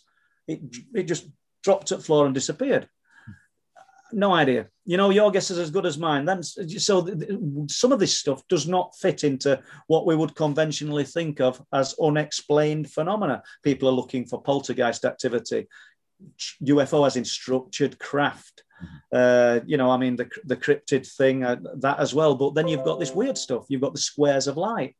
Don't quite fit, does it? Do you know what I mean? It's some people don't make the connection as well because you you even get some people in the paranormal field who will predominantly into UFO activity, and you'll get other people on the other side maybe looking at, the ghost activity. Yeah. And and you get people who maybe research or look into or investigate everything, and they'll automatically see that if if there's maybe people who are liking to maybe see UFOs, they'll have they'll have things happen in their house, they'll have poltergeist activity and, and all this kind of stuff as well. It's a mixy melting pot of, of different paranormal activity. That, that's correct. You know, I mean, and then you've got the people will, will uh, not stigmatize the structured nuts and bolts UFO guys. Mm. doing a great job, but that's all they want to look at. Yeah. And you got the cryptid people. That's all they want to look at. Mm. I mean, if there's thing, if the, there's strange things happening, things of an unexplained nature happening that don't fit in with what you're wanting to look at, I, th- I still think you're missing a trick. Totally. Because you know the, the, the, there's there's a link to it, and even if they're not even if they're not linked, mm-hmm. the, the, they're linked by the location, they're linked by what's enabling them. There's an enabler, mm-hmm. shall we say? Do you know? And uh, there's something letting it through. Yeah. Once again, we, we've we've sort of, or I've rambled on for an hour and a half, and I've not given anybody an answer because I haven't got one. Or uh, you know, all I can do is fire over these experiences, my own experiences, and what I've seen, and you, you, you, try to give the wit talk about the witness. If you if you've got faith in the witness who's telling you something because they're not always telling you truth. I mean get loads of reports and some will just be polite but just not follow up. Uh, but if you've got faith in them then you've my job as i see it is to put it over in the most plausible way possible. Like when i'm talking about the light forms and i'm talking about brian lancaster's photograph. Mm-hmm. i love the fact that when somebody says oh it's afterburners it's it's a meteorite or they're flares Mm-hmm. So, no, hold on a minute. This photograph was taken over a 35 second exposure. There's no movement in them lights. Mm-hmm. They appeared one, two, three within, I don't know, within four or five seconds and hung there for 15 seconds. And this guy has just managed to capture them. I've ruled out all your explanations, mate. I'm not saying there isn't an earthly explanation. Mm-hmm. I don't know. But, um, but at the moment, I'm, I'm sort of leaning towards the unearthly explanation. This is the true light form phenomena. And this guy's got it on film or got a, a picture of it. I've got film of it. Uh, and film that I've not put out. Not and you, you, also leave yourself wide open. Well, why don't you put it out? Mm-hmm. Um, I will do. I will do. I, will I'll pick my time if you know what I mean. But I've got film of these lights which are just coming on, and then there's another one and another one. The the prob- main problem was that the Sony camera that I bought before I got the NX80, I had a Sony VX2100, which is a digital one. Yeah. And it was brilliant in low light, but the weather conditions up on cliff tops sort of ruined it, you know? And that were a couple of grand. And we got the NX80, similar thing. And I, I'm careful with this one. I don't leave it just stuck on cliff tops, getting wet through all night with moisture. So half at time, when these lights appear, I'm getting camera set up to film them, mm-hmm. and they've gone. gone. So I'm only getting tail end of them. But hopefully now I've got a bit, a little bit better camera equipment, mm-hmm. stuff that I can actually leave up there, ready to go should it present. And that, that's that's the idea. I mean, uh, whether we get it or not, I don't know. But I have got, I've already got some on film of these things. I've just, I've, li- I've literally held back with putting some, well, one particular piece out. And if I'd have got that thing with what I saw with Lee Haywood, I mean, we'd have been, I think we'd have all been jumping about for joy because that really was spectacular. Yeah, but I think it's great that you've the amount of research you've done and the amount of storage you've collected. And I know a lot of people, a lot of people who research the subject say it's, it's, it's hard to be an expert in the subject because kind of it's not tangible. That that that kind of sense. But you're, you're an expert in the witness accounts and pulling together the data and and adding it up and that's that's one thing that you definitely are in i mean so it's well it, it's it's it's good to be able to gather the information you know and there'll there'll, there'll be there's elements to these stories if we jump right back to the beginning and when we first started speaking and talking about xs894 mm-hmm. the lightning that crashed and the alleged ufo I mean, because I have to say alleged because it caused a lot of distress to family and yeah. a full respect to family because they didn't want anything to do with the UFO related story. Mm-hmm. But I found things that might be UFO related about it. I mean, I've never suffered any flack for it. I think Tony Dodd did and other people. Uh, and I wouldn't just stick a pin in it and say, no, it's definitely UFO. Mm-hmm. But I'm, I'm, I'm, I'm still sitting on information. Mm-hmm. I'm sitting on a radar, not sitting on a radar operator, quite literally, people. I'm sat on a chair here. But a radar operator there on the night, still alive and kicking, mm-hmm. who I've contacted, who I've spoke to, I once, I once or twice on many occasions. Uh, all credentials are there. Everything's there to tell me that he was there on the night. He weren't at Bempton radar station, mm. but he was one just further down coast, mm. not a million miles away. Multiple unidentifieds uh, uh, over the sea that night. Mm-hmm. So, you know, so uh, that's that's telling us something. But do will I ever get him to come forward? I could say his name right now, but I've tons more respect for a guy than to do that uh, I wouldn't do that, and I, would never compromise him. So it's, it's up to him if he's if he's going to come forward and actually give me that information. Mm-hmm. Uh, I, have got it. He's given it me. He's trusted me enough to give it me, but I, am not saying anything about it. I have a Coast Guard, uh, uh sorry, uh, yeah, a Coast Guard uh, operative, very high up in Coast Guard, who's given me information, and and you, you sat, you're sitting on it. You you, you but it, even though you can't talk about it, well, I know I am doing it indirectly. Yeah. It, it, it's kind of it spurs me on. It validates me. It knows it, it point, tells me I'm going in right direction. Mm. Do you know what I mean? You know, there's something. There is something tangible there. Oh, God, yeah, yeah, without a doubt. I mean, I know that I know for a fact that during the Wilsthorpe incident, uh, which happened in 2009, September 2009, although there were UFO sightings throughout 2009, but it sort of culminated in 2009. I know that the night that the old couple saw the object, a call went into police, mm-hmm. uh, which is now in protected archive. Is so am I ever going to get it? That's the object out at sea. They see that out at sea. They they saw they saw a, I don't know whether it was. They saw spheres of light. Say spheres. It could be sphere because I can't remember now. Coming from Flamborough or Flamborough Head Way, and spheres of light coming from Hull. and they entered what the what the witness said was a black yacht sail over the sea in the air. Hmm. Triangle initially, Triangle, yeah. you know, but that's how they described it. And I know that that, that report is in protected archive. So anybody out there listening to this, if you think you can get it, go for it. Uh, you know, I don't know how you'd word it uh, because, you know, but there's stuff out there. I mean, a woman co- contacted me called Carly, who uh, I've spoke to at length, and I'm, I'm going to interview again. I only contacted her a few, well, about two weeks ago, and uh, she contacted me early this year or late last year to tell to, to give me another account. This was from November, so so September was when I got all my information, 2009. But in November 2009, she's wa- she's driving down the road into Bridlington along the Wilsthorpe Road towards the roundabout. Her and her colleague, a, young girl that she's got, I think, worked for her or worked with her, following a red car. Suddenly, the red car starts swe- swerving and weaving about in the road. They thought he were drunk or he'd fell asleep. They didn't really know what to make of it, so they slowed down. The red car stopped. They overtook the red car. Maybe they should. I'm hoping the red car driver comes to me one day. I'm really hoping he does. Yeah.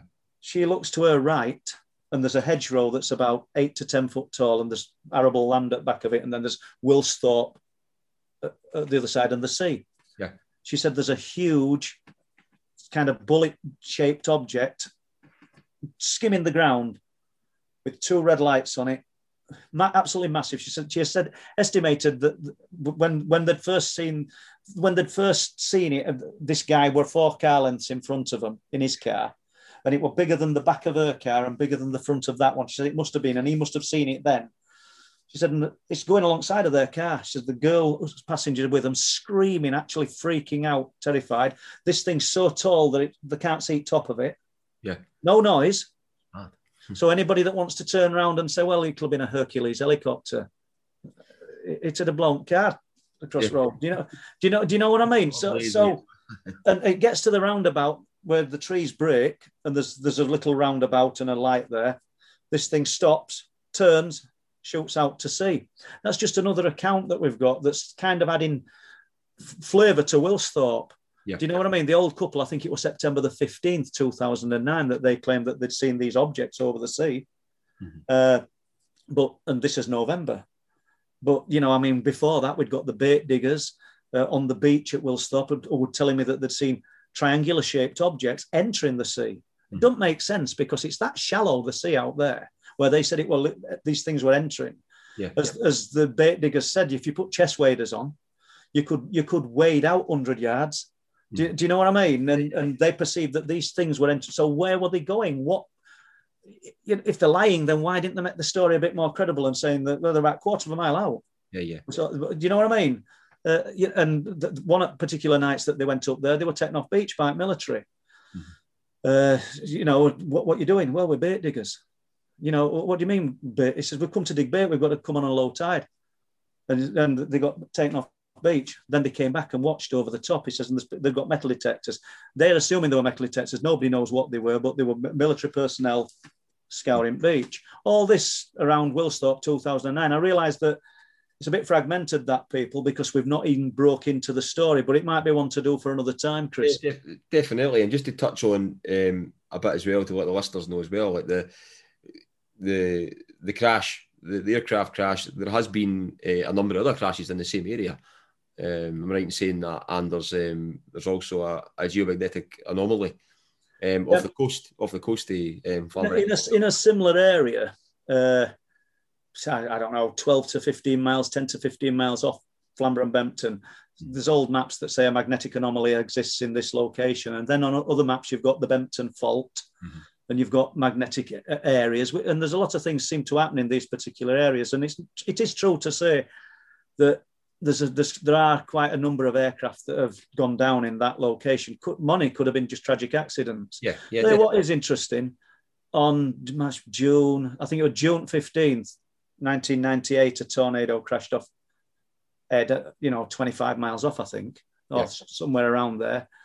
And uh, the we're going back to 1998. The the UFO researchers of the day said this was UFO related. I weren't involved in any of that, but I, the, I think there were a thing called UFO updates at that time, and there were a lot of talk about it. And UFOs had been seen, or, you know, so somebody were doing their job as see that, that realised that other the unidentified objects had been seen around that area and and over the North Sea. Mm. And then this plane comes down, not necessarily to do with a UFO, but that's interesting. I mean, I found a life, lifeboat log we said June, July 12th, same year, simply titled Object, mm-hmm. where fishermen had seen a, a, large dark object descend from sky, land on surface at sea, lifeboats launched.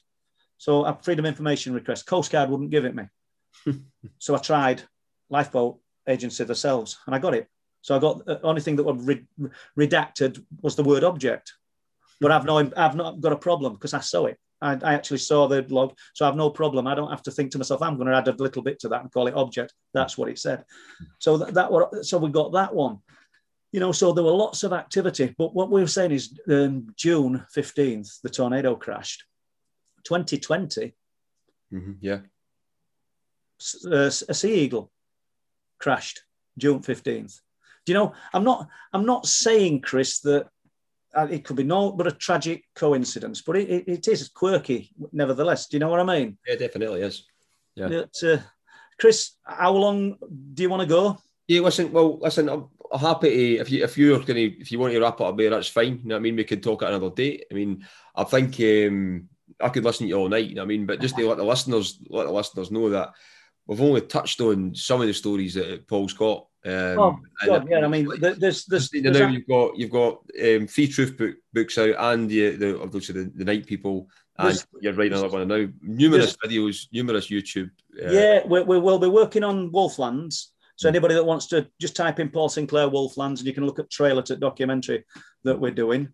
Uh, is, is it all right to do this? Yeah. Yeah, yeah, totally. Yeah, yeah. Uh, you want to plug, plug, everything you can. I mean, no, no. I'll, I'll put I, stuff in the show notes as well. Well, the, the thing is, Chris, I, I'm obviously you like to sell books, but I genuinely mean it. I'm not bothered whether I do or I don't. Uh, that I've written them now, mm-hmm. and and if people want to buy them, then fine. Don't take my word for it. Read the reviews. Uh, great, great books, definitely, and, and I'd highly you know, recommend them. You know, you you you you you'll be reading books by somebody who's just knocked nails in wood mm-hmm. for God knows how long, and then decided he's going to have a go at writing a book. But uh, they've been received well. Let's put it that way. Yeah. And and then I've written the Night People, which is about my own experiences.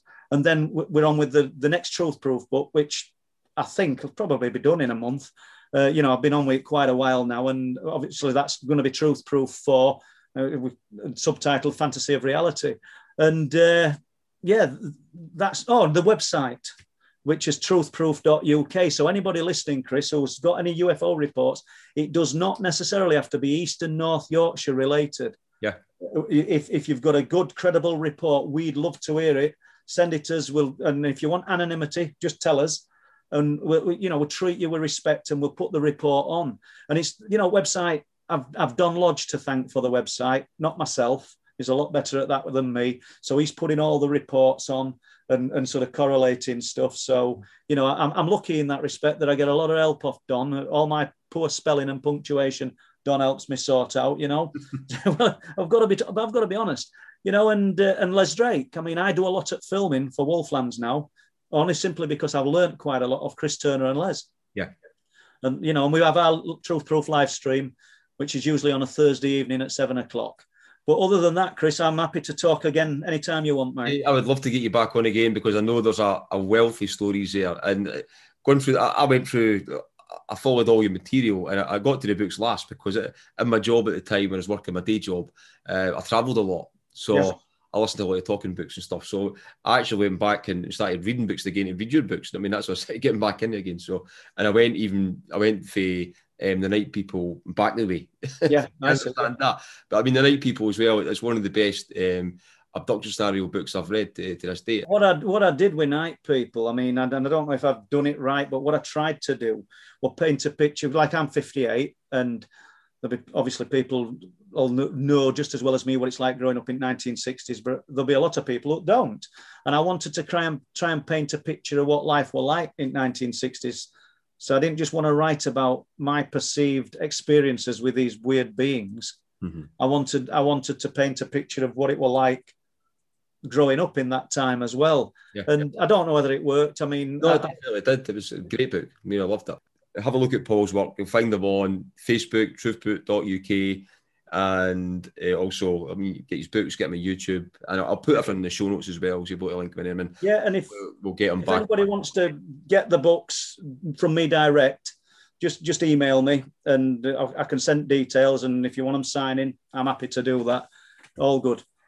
So I'd just like to thank you very much for coming back on. I appreciate uh, all your stories and, and, and basically accounting, um, the witness accounts and stuff like that as well. It's been great having you on, and we'll definitely, if you're willing to come back home, we'll get you on again. So thanks very much. Love to, Chris. Been a pleasure. Thank you.